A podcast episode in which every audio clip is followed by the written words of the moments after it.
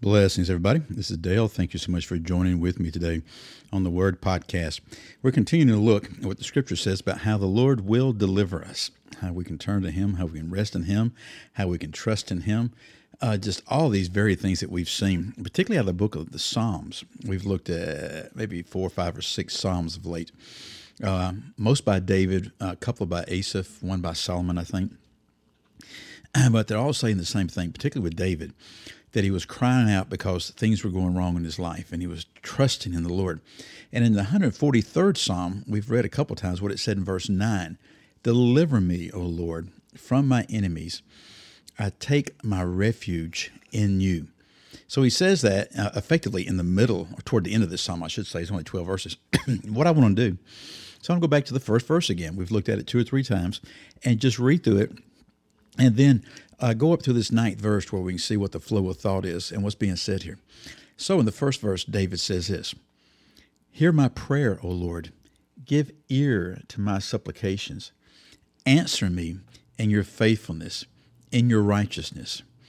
And do not enter into judgment with your servant. For in your sight no man living is righteous. For the enemy has persecuted my soul he has crushed my life to the ground. He has made me dwell in dark places like those who have long been dead. Therefore, my spirit is overwhelmed within me. My heart is appalled within me. I remember the days of old. I meditate on all your doings. I muse on the work of your hands. I stretch out my hands to you my soul longs for you as a parched land, Selah. So that's the first six verses of the 143rd Psalm. Now, give close heed to what the psalmist said in those last verses. I love that in verse 5. I remember the days of old. I meditate on all you're doing, the Lord's doing. I muse on the work of your hands. So he was controlling his mind here yes, he's frustrated with the situation and circumstance. He wants to be rescued, okay? But he says, I remember these things, Lord, and I'm resting in the fact that when I stretch out my hands to you, as my soul is longing for you, Lord, that you are going to come and answer me. As a matter of fact, in verse 7, he picks this up. So listen to verse 7, 8, 9. Answer me quickly, O Lord. My spirit fails. Do not hide your face from me or I will become like those who go down to the pit. So we've seen David do this several times in the Psalms. He's saying, God, answer me, answer me quickly. Uh, it's actually, particularly from our mindset and our culture sometimes, it sounds demanding of the Lord. Okay? Doesn't it? Sounds like he's demanding these things of God. And you know, he in a manner of speaking, he is. But what did what did the Lord say about David? That he was a man after his heart the Lord knew the heart of David. David could pour out his true feelings to the Lord, knowing that the Lord uh, is more than big enough to handle it, right? So he's saying, Lord, answer me quickly. And he says, Why? My spirit is failing me. We've seen this uh, spirit several times. Uh, the, the wind within me, that the, the breath, I'm getting having the breath knocked out of me.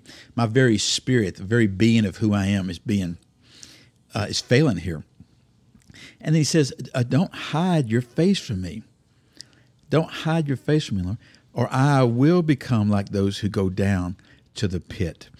And he's talking about those who uh, go to Sheol. He said, I'm going to be like this if I don't see your face. Now, he doesn't mean that he literally wants to see the face of God.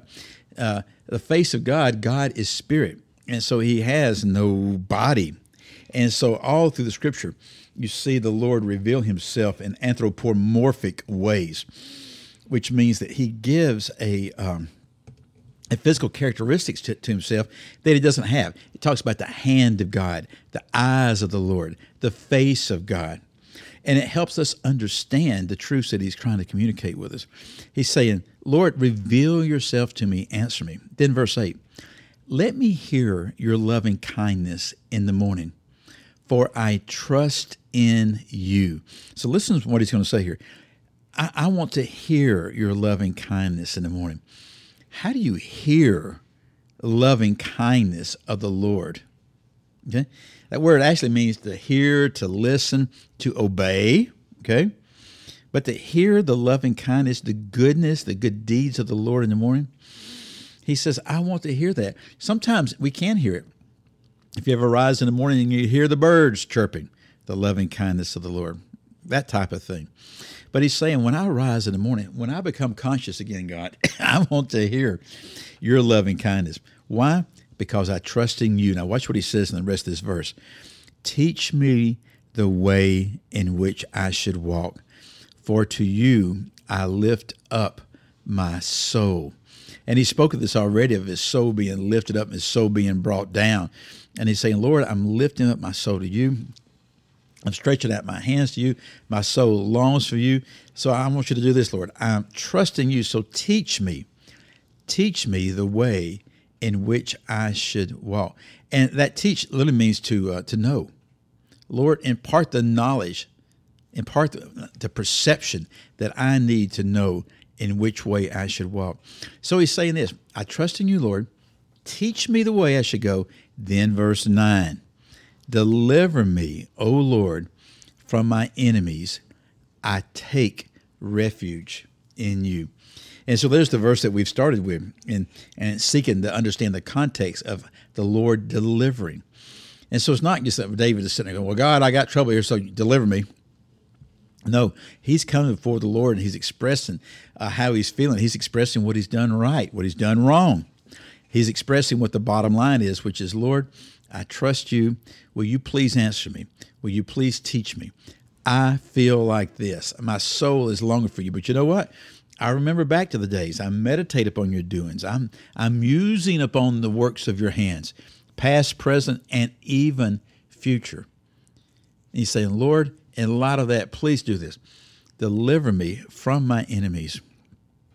I'm going to take my refuge in you.